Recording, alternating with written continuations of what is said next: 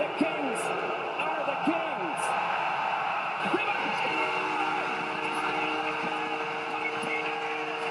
And he wins it back to. Scores! Oh no way! Oh my! No way! With no time remaining. Great pass from Doughty down low, and they score! In game number one has tied it with his first NHL goal. Wagner down the middle scores!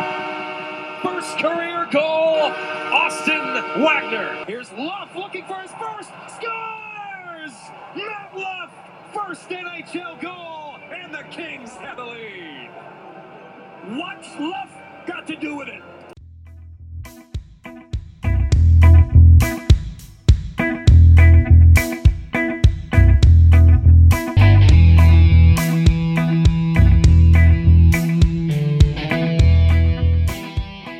Welcome to Crown Conversations, a Jewels from the Crown LA Kings fan hockey podcast. Joining me today is highly esteemed managing editor Sarah A. Thanks for joining me today, Sarah. Thanks for having me. Yeah, so how's your off season going? Weirdly enough, like it it it's almost over. which sounds insane, but like prospect stuff is starting like now, which means that camp is going to start and then the preseason is going to start. So it's almost like I had no time off at all. So my my off season has been great, but shorter than I thought it would be, and we didn't even have playoffs to worry about. How could your off season be super short when it's been going on since January? True. That's a very good burn. Sorry. Apologies to the LA Kings if you're listening. I don't think they deserve apologies. They were just really bad last year, and you could tell by February they all gave up. They were just like, or at least the veterans were just like, screw it, I'm done. The season is over. I mean, same. I mean, I guess like Jonathan Quick was still trying, and maybe Drew Doughty, but I think Drew Doughty was trying too hard, and well, that's just typical Drew.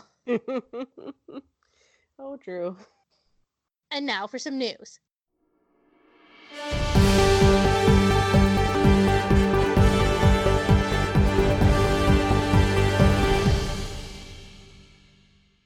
Since we last talked, I think it was actually what a day or two later, Alex Iafallo signed with the Kings for like two two five, I think, a year or two three five was his AAV, something like that. Yeah.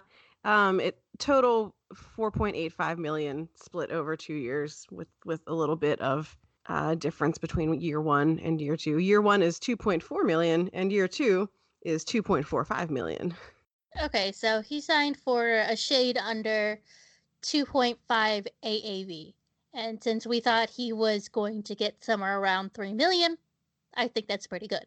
Yeah, I thought it's fine, especially considering who you would compare him to. Um, when I wrote about his new contract on the site, um, the first comparable that jumps out is Jimmy Vesey, who is also a player who came out of college, um, was very highly touted, like hasn't exactly lived up to all of the hype, but also has you know been a fairly good player on a bad team. Uh, sound familiar? Um, he, I, Iafallo and Vesey both have pretty much very similar amounts of games played, amounts of points uh, that they've put up through their careers. Um, for a guy who is playing on the first line, whether or not we believe he should be there or not, less than $2.5 million a year is a steal. And those are the kind of players you need to have if you're going to have huge contracts like Drew Doughty's and uh, Kopitar's on your books. So I think it's more than fair. It's it could with all the terrible contracts that were given out in free agency. Um, I'd much prefer this. That's a really good point, and we will touch on free agency, in which the Kings were not exactly busy, but they weren't totally idle either. We'll get to that in a minute, but you said that Alex Iafallo plays on the first line, whether or not we believe he should be there. So he's getting paid like a fourth liner to essentially play on the first line. I guess you could say that this is more or less a prove it contract for Iafallo. It's a half reward and half prove it. Like his first year, he came out of the gates super strong, and I like to call him our golden retriever because he does all the little things with puck retrieval, and he's just like super energetic. And I think he brings a really good energy to that top line. But he doesn't score a lot of points. Like I think his first year, it took him until what December to score a goal, which when you're playing alongside Anze Kopitar, that's kind of almost unacceptable. So, do you think he actually should be on the first line, especially since he's getting paid like a fourth liner? I think that in an ideal world, he would be like a second or third line guy. Um, he clearly has the skill to be on the first line. Like he's not going out there every night and getting lit up, you know, which is good. Um, but he's the kind of player you'd want in your kind of middle six to be able to provide you more depth and maybe he would be able to score a little more when he's not going up against other teams top lines every night um, but the eternal mystery of the kings is why they can't ever find someone to play on Kopitar's wing. Uh, so I feel like he's gotten stuck there a little by default just because none of the other people that they've brought in over all of the however many years this has been going on have really lasted there for whatever secret reasons. Uh, so yeah, ideally he gets bumped down to provide more depth, but unless they find someone who plays with Kopitar well, like he might be there forever.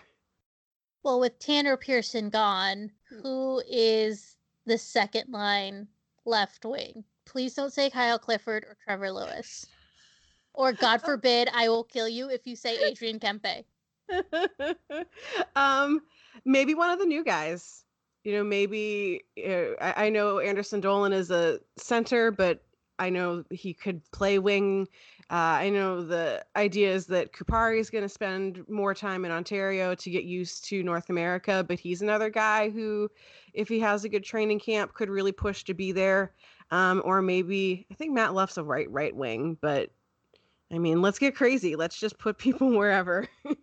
um, yeah, because I, I know they they've talked about moving Jeff Carter to wing, which if last year is actually the way that he's going to be and not an anomaly, like, yeah, he definitely needs to not be the center anymore. But then who's going to be the other centers? It's going to be a mystery. It's going to be Adrian Kempe. Yay! that was almost convincing, Sarah. Yeah, I tried. I I do love Adrian Kempe, and especially how extra his whole personality is. Um, he's outside of Drew Doughty. I think he probably has the most outgoing personality, or at least the most public persona on the team in that sense. That he's like, "This is who I am. Whatever. I don't. I don't care. Like whatever." Um, but he's not a center as much as I love Adrian Kempe and especially love his super extra personality and sort of how laid back and carefree he is, he's just not a good center. And he takes a lot of penalties. Adrian, my son, I love you. But please, and especially in the offensive zone, like just stop. I, I don't know how to say it any other way other than what are you doing and can you stop doing that i feel like he got a little better with the penalties as the season went on but still not ideal especially from someone who is playing up on the second line and who you want to have out actually doing things um i know there was that quote a couple years ago from um, Mike Stothers when Kempe was still in Ontario, where he basically said, like, if you move your feet, you're the best player on the ice. Um, which you know at, at, the AHL level means something different than at the NHL level. But uh, I feel like a lot of his penalties were kind of of the dumb, like you stop playing, you stop, and you just start having to like throw your stick around or like grab a guy because you stop moving your feet. Um, And so I feel like he eventually sort of clued into it, but like the beginning of the season was just brutal. Like every time you turned around, he was in the penalty box and the penalty kill was bad. So no thank you, Adrian. Yeah, no, I, I agree with that. But also it's it's just kind of if you're going to be a center, which is a really critical role in today's NHL, you can't be sitting in the penalty box and you can't be over there taking these really dumb offensive zone penalties, especially. But if you want really good workout videos, uh, make sure you follow him on Instagram because that's basically his entire summer content and aesthetic is working out. So there's your there's your unhockey related content for for the evening. Yeah, one of my uh, favorite Instagram follows, and I was debating about whether or not I should bring this up, but one of my favorite Instagram follows is at King Kempe, which is obviously a an Adrian Kempe uh, fan account, and they always post the most interesting things.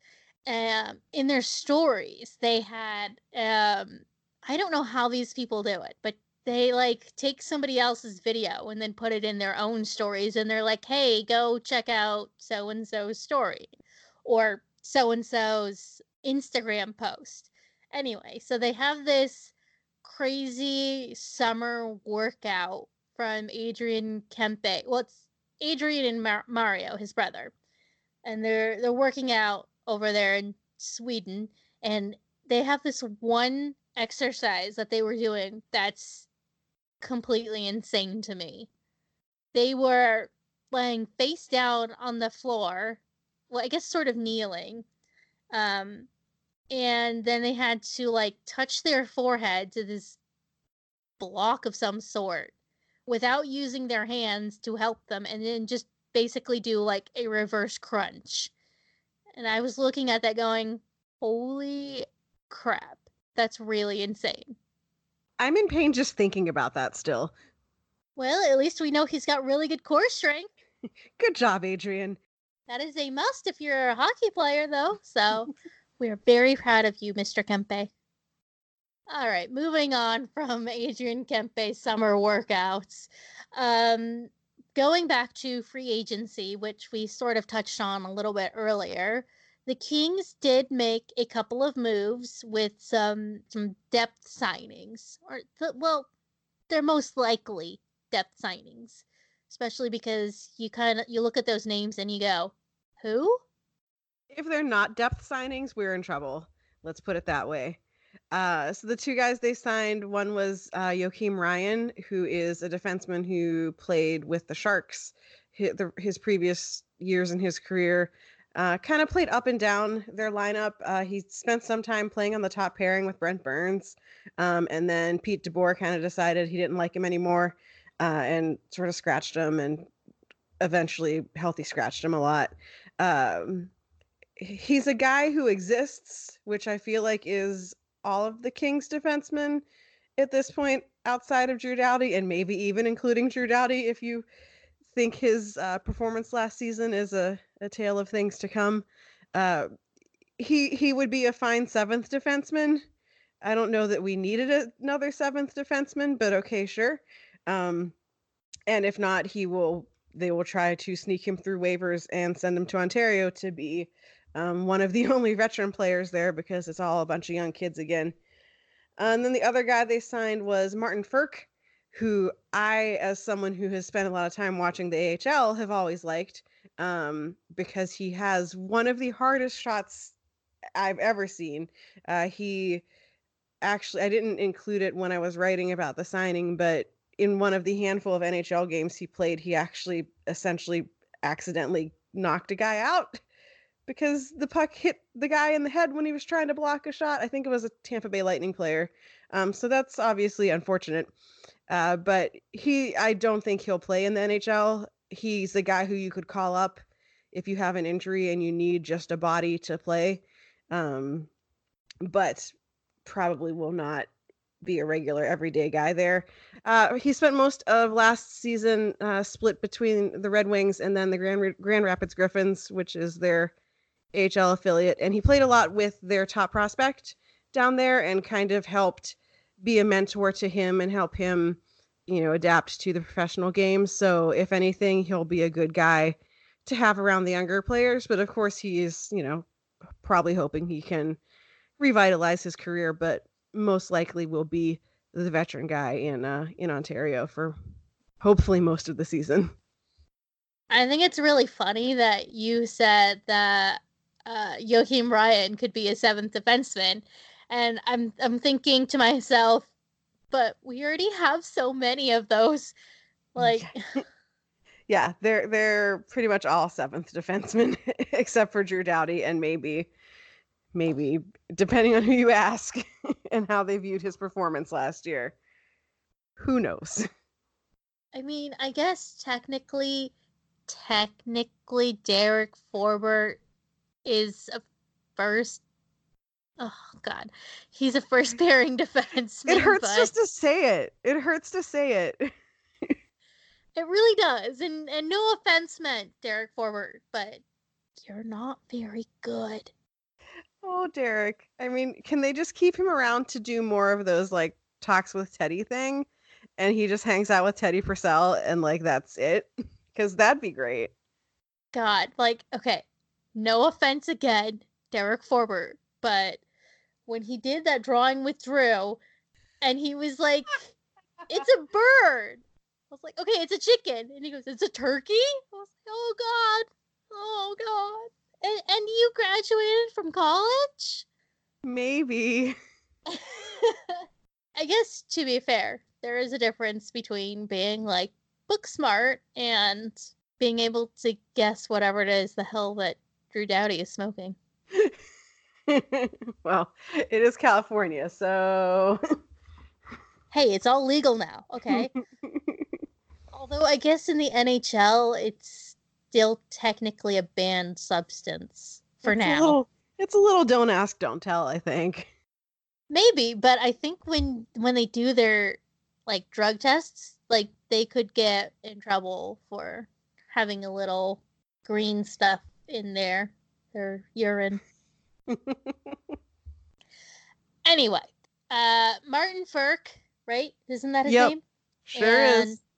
Uh Joakim Ryan. They are both more than likely going to go to the AHL and play for Mike Stothers. And this leads me to a really interesting quote from Nikita Scherbak. Poor, poor Mango.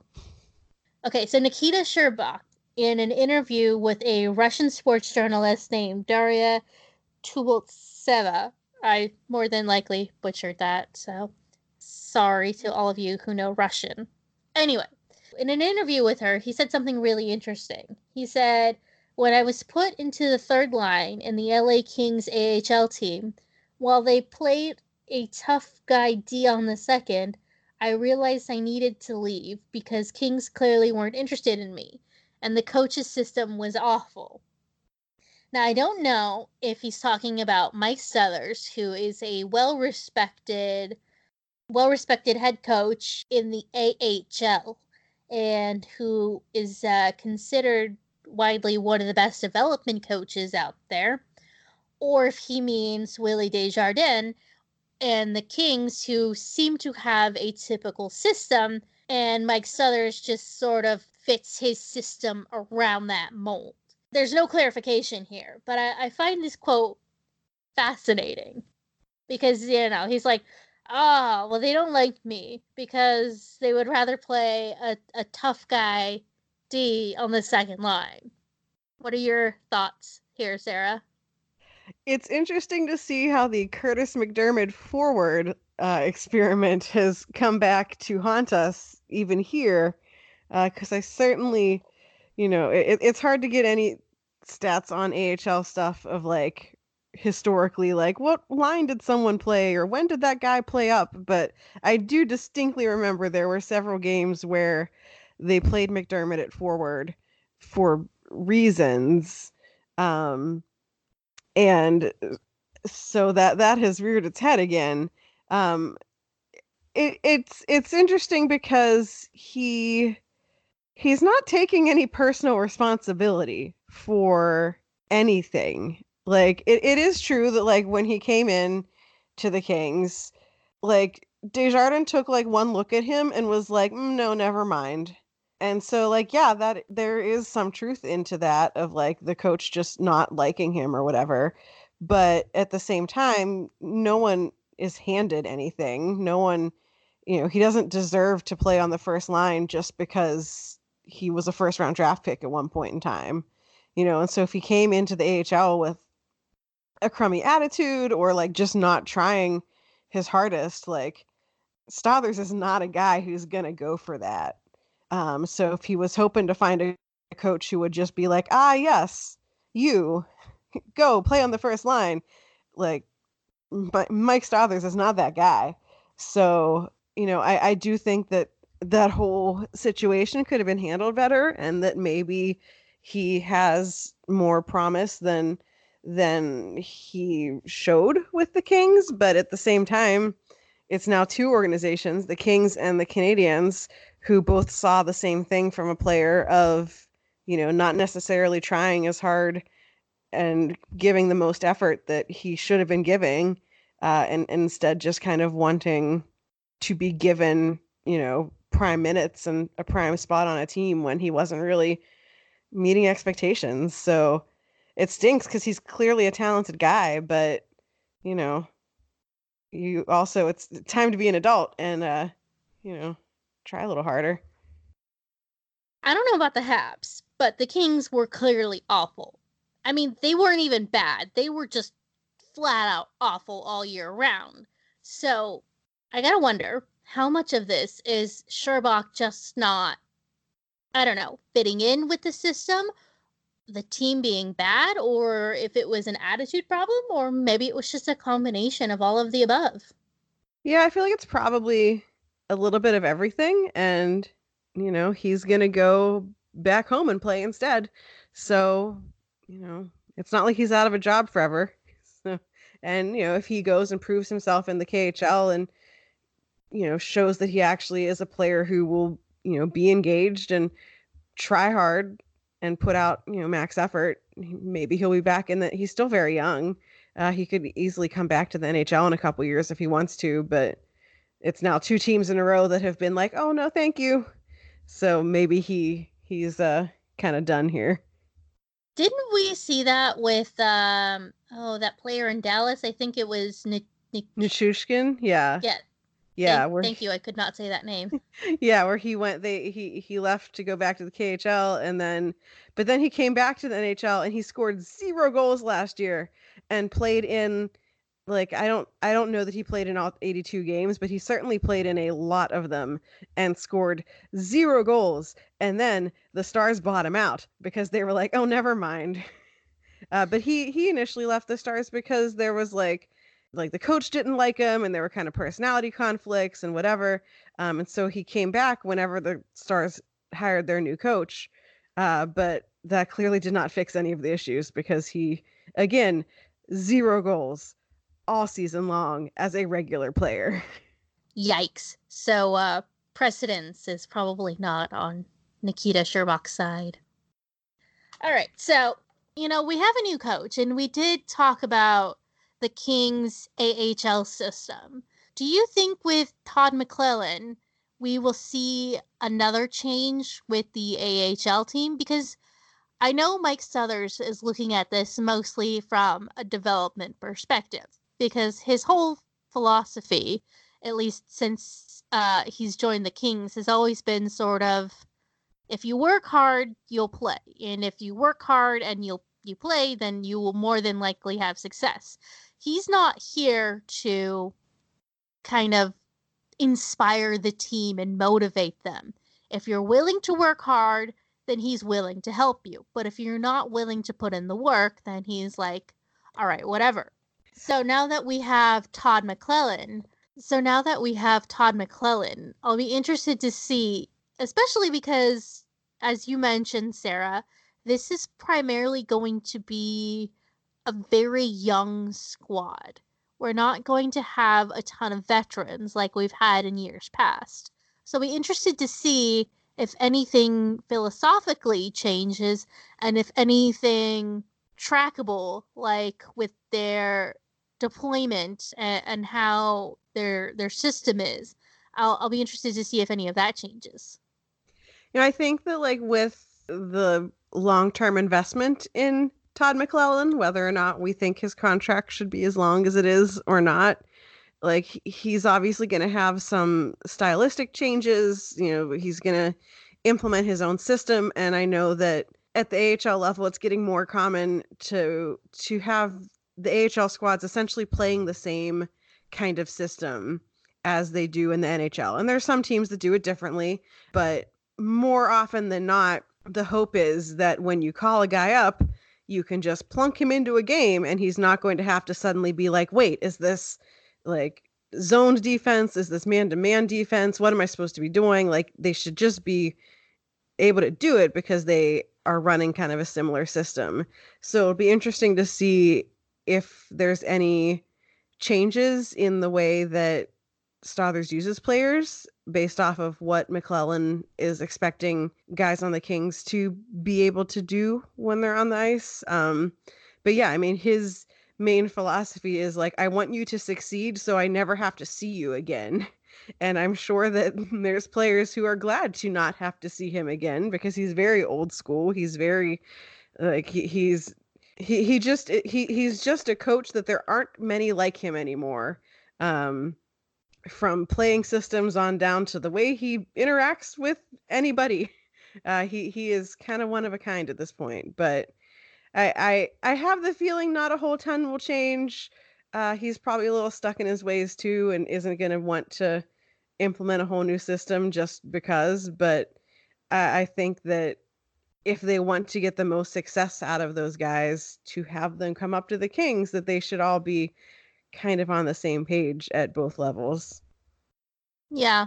I know Mike Stothers is pretty old school, but he does genuinely care about his players. So I'll be really interested to to see what changes. If anything, maybe nothing changes cuz I feel like Todd McLellan's system isn't wholly different from what the Kings have been trying to accomplish really over the last I don't know, since they've had Andy Murray, really. Um, not sorry, not Andy Murray.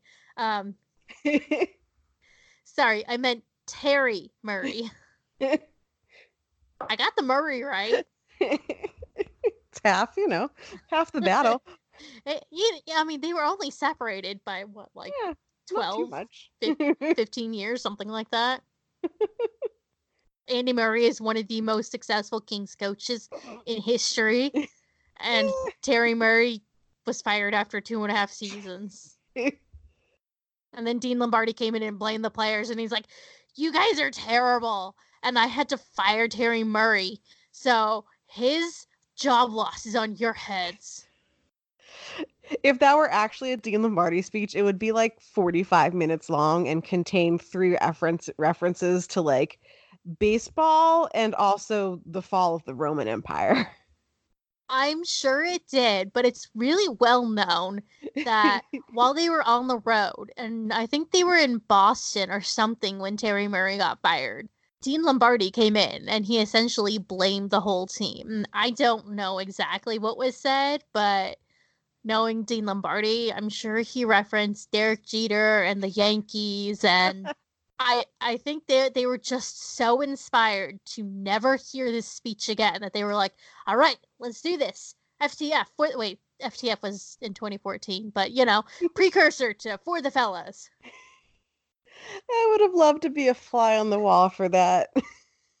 well, now he's over ruining the the Flyers. Hey, they signed Andy Andreoff.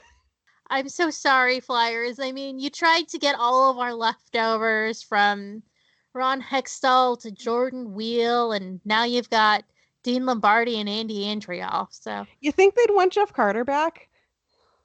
God, please, yes, because maybe going back to Philly, and look, his wife is from New Jersey, so maybe he'll be inspired if they go back closer to her home. And, you know, being in New Jersey is a lot closer to Ontario than California is, even though we have an Ontario here. It's not the same Ontario, Jeff. And he, he's still on a beach. This one just gets snow. Like, I think that it could if if the Kings ever have to trade him anywhere, I I'm really into the like karmic full circle of somehow finding a way to send him back to Philadelphia.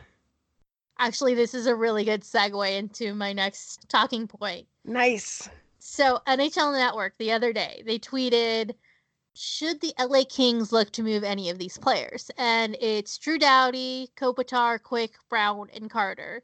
Drew Doughty has an 11 million cap hit for eight years, and he's going to be 30 in December. Kopitar just turned 32, I think, or he's about to turn 33. I can't remember. But $10 million for five more years. Quick is 5.8 million for four more years, and he's 33. Dustin Brown is 5.875, three more years, and he's 34. Carter 5.273 million. Gotta love those backdiving deals. 5.273 million for three more years, also 34 years old. So should the LA Kings look to move any of these players? I say yes.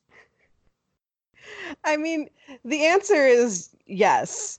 But I feel like the answer, like, their market value is so low at this point that you're going to get back a seventh round pick, which stinks. Um, and I, I think that it, it's just no one knows what Rob Blake's vision is other than just like giant shrug emoji. Because if he wanted to like instantly get better, we could get a lot better by subtraction. But if they're not bringing players back, they have no bodies to put in those holes other than Ontario Reign players. And we saw how that went last year, and it was bad. The, I, I'm hoping that many of those players, I mean, no, he, they're never going to trade Anze Kopitar. Like, I mean, maybe in his like last year or whatever. Like, but he's well, probably here forever. But like, he has a full no no move clause. So yeah, so he's think, here forever. I think Doughty has one. I think he has a no trade clause. Yeah. I don't think he has a no move clause. But Kopitar definitely has a no move clause. And I was yeah. like, damn. and so like I'm hoping that you know maybe Jeff Carter has a bounce back year and then at the trade deadline you can ship him out to somewhere that will want him. Ideally, Jonathan Quick maybe has a bounce back season, Jeff Carter has a bounce back season and then if the Kings aren't in contention of anything at the play at the uh, trade deadline, that you look to to to ship some people out and yeah, fans are going to be mad, especially if the return is not good. But you know, Rob Blake shouldn't be sitting around doing thinking like, oh no, what are the fans going to think? Like he needs to do his job, which is build a hockey team. But at the same time, you don't want to just get rid of a player for nothing, or you know, have to eat salary or give away. You don't want to get in a situation where someone's like, well, I'll take Jeff Carter off your hands, but you also have to give me, you know, Alex Turcotte like that's a no. like you just stick it out with with the last however many years of Jeff Carter's contract for that. Um, I, I am really just hoping that all of these guys have you know seasons where they bounce back enough to either prove that they have something left in the tank to give to the Kings and therefore make themselves worthwhile, or they prove that they have something to offer to another team and then they go away.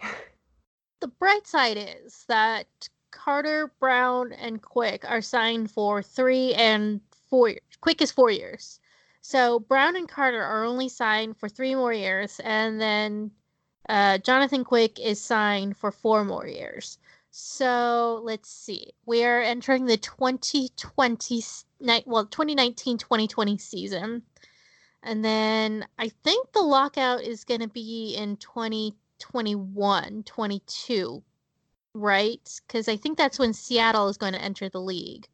Yeah, I think Seattle enters the next the season after the hypothetical quote unquote lockout. Um, so I think that the potential lockout is 2021 22 and then Seattle is 22 23, I think. Right. They, they they certainly timed it in a very good conspiracy theory sort of way. Oh, conspiracy theories. I love conspiracy theories. Anyway, hypothetically, in terms of the lockout, I think that would be only just one year left on their contracts for Brown and Carter, and then two years left for Jonathan Quick. So, theoretically, if we do have a lockout, which since the cap only went up half a million dollars, it feels pretty uh eminent imminent. I don't it, it, feels like it's it's it's going to happen. Um theoretically, if it's the same as the lockout last time where they get those compliance buyouts, I really hope that Rob Blake is not like, "Oh, I have a CBO. I don't need to use these on anybody." Or like he he just isn't like, "Ah, there's only two more years of quick. Like it's cool. We don't we don't need to use our CBO on him because no, you you absolutely do. Like I'm so sorry, Jonathan Quick, but your back has disintegrated to the point right now where I'm like, how are you standing? And if it's not his back, like seriously, his groin worries me. yeah, and I think that I mean we also will have the um the expansion draft for Seattle so someone someone will go to there, uh, whoever whoever that is. Uh, Maybe I don't think maybe I don't think teams are going to be quite as uh, as eager to make deals as they were with Vegas because they saw how that backfired on them. Um, AKA everything the Florida Panthers chose to do in in that expansion draft. So, so someone from the Kings will go there, uh, and knock on wood that it's maybe one of these players who we would we we love very dearly for all that they have given to the franchise but uh they can go be a veteran leader somewhere else and get paid by someone else yeah well kopitar and Doughty, because of their contract status they would have to be protected. So those two are automatically protected. Uh dustin brown i think would be left exposed if he's wait yeah brown and carter i think would still be here. Because it's not worth using a cbo on somebody who only has like one year left. I don't know if it'd be worth using a cbo on jonathan quick but i feel like it would especially just because it's like that's kind of a hefty cap hit 5.8 million dollars. That's almost six million dollars. And especially right now the cap is 81 and a half million. And then you have 6 million dollars of that wrapped up in your goalie. And one who is right now he he definitely has an injury history. I think the compliance like i said earlier i think using a compliance buyout on quick if and this is a big if because we don't know how things are going to shake out if there even is going to be a lockout or whatever so you know if there is a lockout and if they they are offered compliance buyouts, I still think it would be worth it for six million dollars to be used on Jonathan Quick, because a regular buyout would be a regular buyout is just just not worth it. And I think, hey, on the bright side, by then, um, Ilya Kovalchuk will have his contract up, right? Yeah, he is up in his last season is 2020 21. So he has this season and next season. So his contract should end before our theoretical lockout. Yeah. So at least they they'll have a bright spot there. oh, Ilya. Well, on the other bright side, they did decide to use a regular buyout on Dion Phaneuf shockingly, he hasn't found a new team to play with yet. Oh, hmm. I wonder why. Yeah, he posted a lot of fishing pictures on Instagram, though. I don't know what it is about hockey players, but apparently, if you're going to be in the NHL, you have to be really into hip hop, really into country, and really into fishing. Like, those are mandatory yeah. to be an NHL player. They're just a bunch of good old country boys. God. Sometimes. I'm I'm skeptical.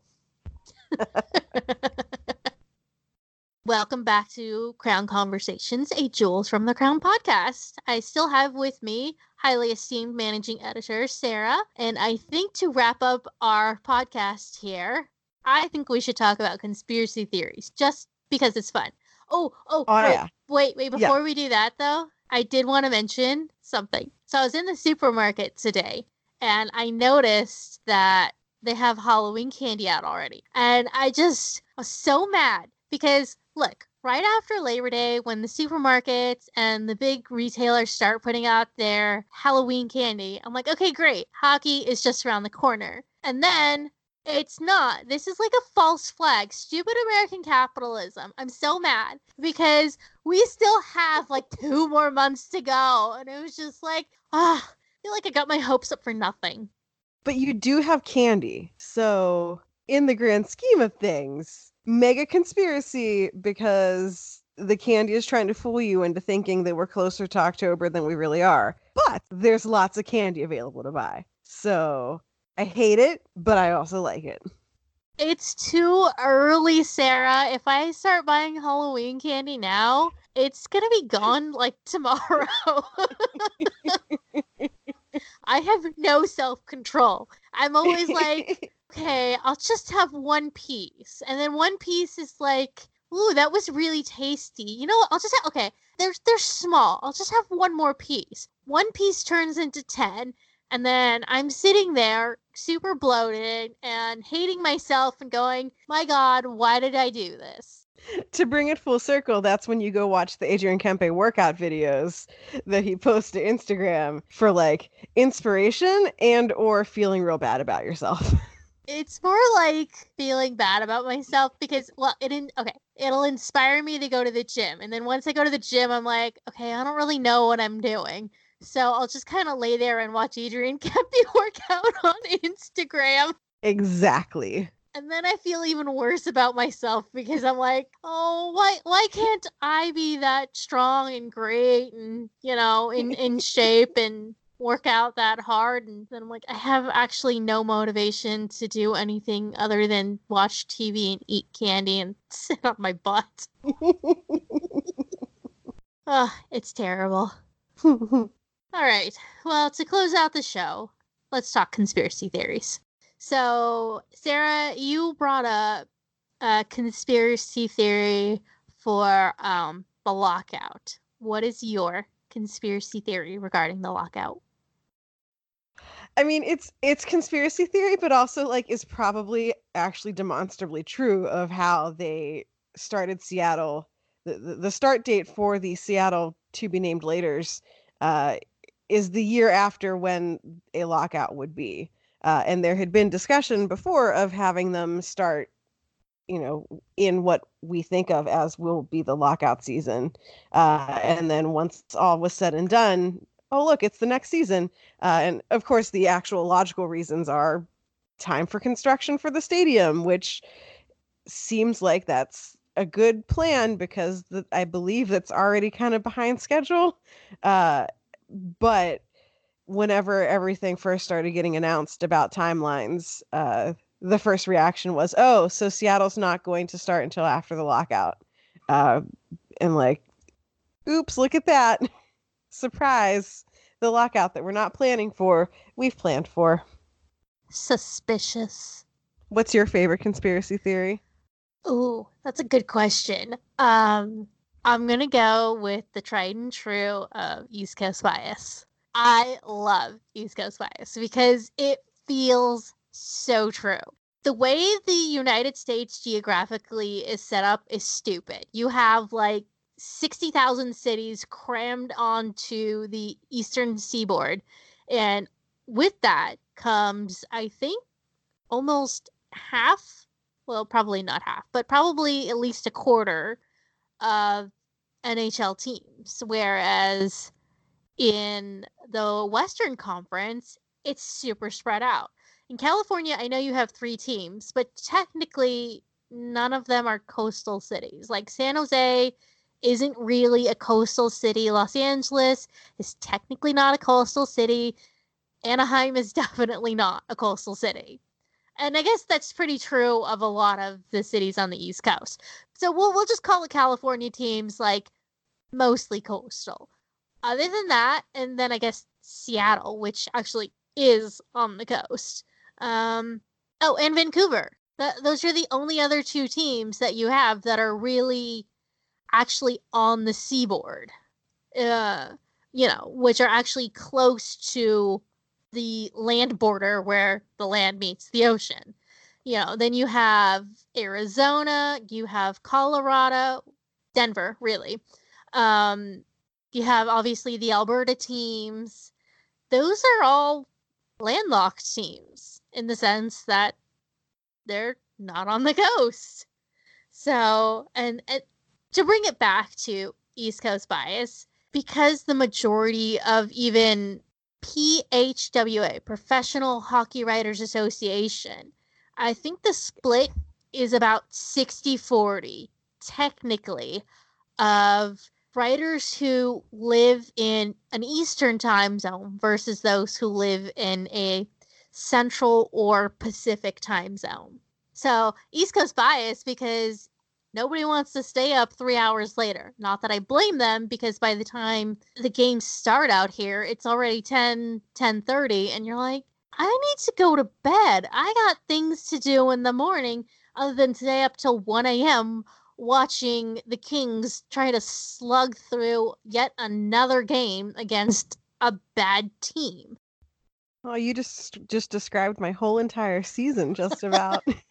yeah, but you live in the Midwest. Yeah, I get 1 hour, 1 hour difference and it makes a ton of difference. Like anytime I'm out on the East Coast and I try to watch a Pacific Zone game, I'm like this is terrible. This and especially for a bad game. I know painful. it's crazy. Like I have been on the East Coast. I was in New York, you know, because I asked for the Los Angeles game. The bartender looked at me like I have three hats, but that's, you know, pretty typical of New York. But it was so hard to watch that game. I was already jet lagged. I was starving. I was drinking alcohol. And I was like, all I really want to do is really just crawl into bed. And the game was just it was a slog. Like the Leafs and the Kings, I think that was a Bernier shutout game. But it felt like it was a typical Kings game where they just throw everything and hope something sticks and nothing was happening. And then the Leafs get like a lucky goal. Well, not a lucky goal, but they get a goal from like a stupid defensive breakdown, and you're going, ugh, damn it. But it's so hard to watch it when you're on the East Coast. And that's why Anze Kopitar never wins anything. hey, he he is a silky winner, man. He is silky smooth. and Drew Doughty finally has his Norris. That's another conspiracy that I like. I don't know if it's really a true conspiracy so much as it, it probably is just actual truth. But the Writers Association, they tend to reward less on merit and more based on well, so and so hasn't won it, and they're a pretty good player. That sounds plausible. Because, like, I think the year that Drew won, I was like, he wasn't very good this year. Why is he winning a Norris? it's like extra super rewarding for past performance. Yeah, really. I mean, so the the Writers Association, they're like the GMs of, you know, hockey writers in the sense that we reward based on past performance, not based on actual current performance, or we are paying for what we hope will be a future performance of somebody in their prime. What I really like is now that they release all of the ballots, um, there's always like one totally random vote. Like this didn't happen, but like imagine like Derek Forbort getting like one Norris vote. And then you're like, who did that? Who? And like now you can find out who and be like, what what were you doing? Uh, I, so I, I find that fascinating now that you can you don't have to cobble together from like a hundred different writers' Twitter feeds uh, to see what they did. Uh, you can actually find out who gave like Alec Martinez one vote for something. Uh, but th- it, that that that always delights me is is finding out the wacky votes. Yeah, did I think it was Edmonton? Like, didn't they give somebody like some wacky vote? God, I can't even remember. It feels like it was so long ago that the votes and the winners were announced. When in reality, I think it was like seven or It- eight weeks ago. Yeah, it was literally like last month. I know. Why is time like simultaneously flying and crawling by? What? How do you do this time? Like how? Ugh. Oh, another one of my favorite conspiracy theories is that the league is totally against Edmonton. I don't know how or why, but somehow the league is in it for Edmonton. Like they, they have it in it for them. Despite the fact that Edmonton won, what was it, like five straight number one picks, and they have the best freaking player on the freaking planet. They're like, one of their, a couple of their writers are like, oh, God, why is the league just like so against Edmonton? Nobody likes us. Like, it's not our fault. Like, ugh. I think it's Mark Spector. Probably. I personally would prefer to blame that one on like witchcraft or something. They have the That's the best only freaking player in the freaking world, and they somehow cannot find a competent GM to build a team around him. They just have to figure out how to clone him, and then the whole team is like 14 Connor McDavids, and then we're all doomed. I mean, to be fair, the Kings still in I think the decade plus that Kopitar has been in the league, they haven't found anybody to play with him.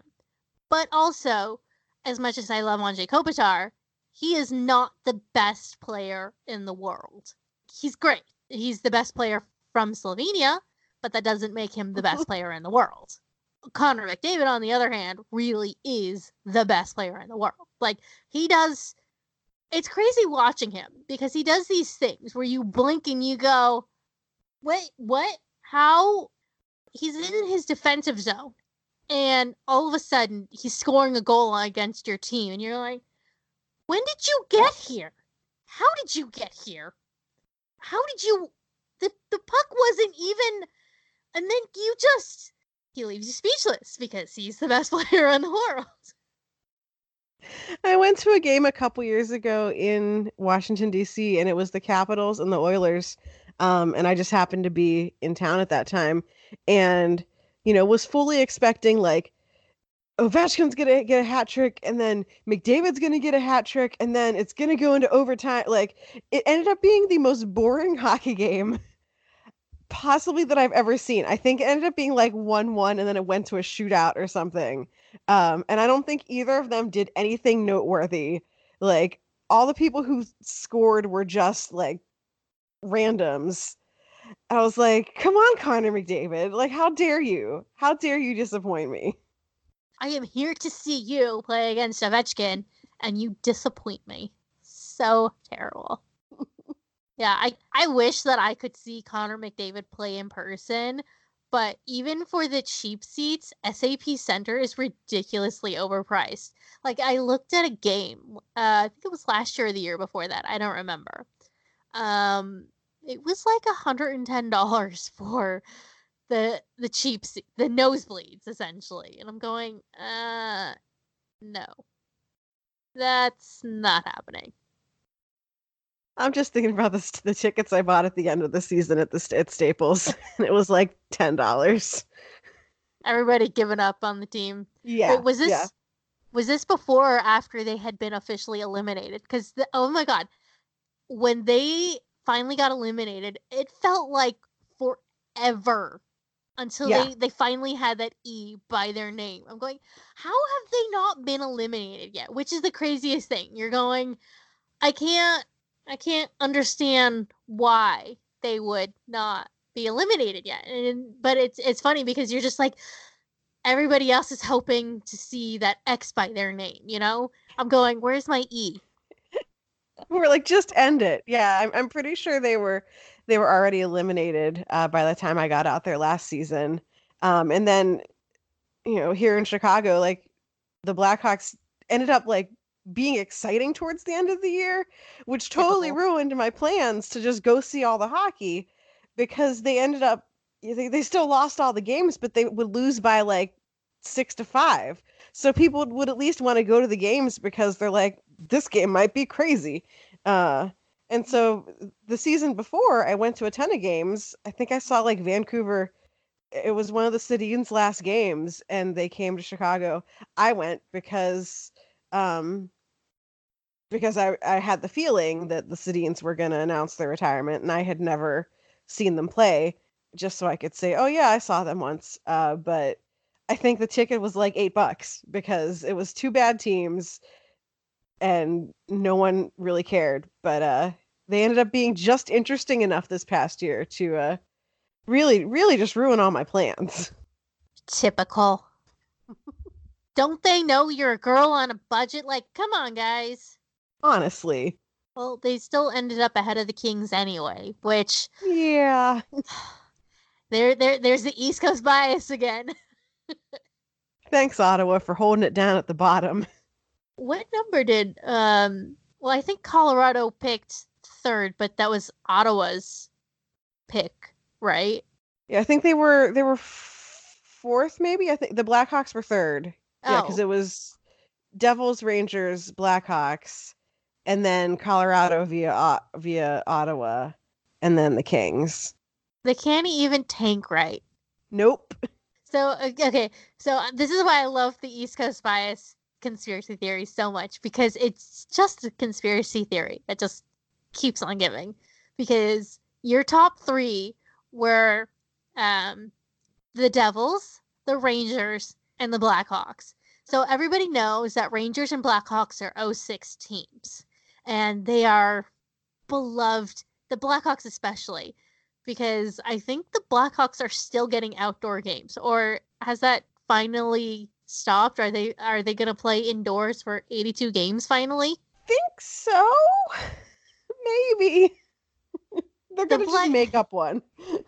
Yeah, the the the Blackhawks for some reason, I guess because they're a big Midwestern city, they they've always had a pretty good crowd, pretty good draw.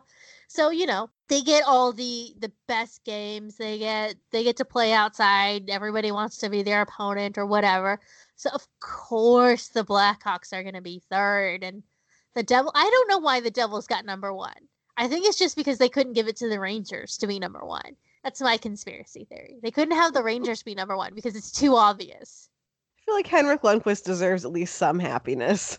Do you want to know my conspiracy theory for why the Maple Leafs didn't get Connor McDavid? Yes.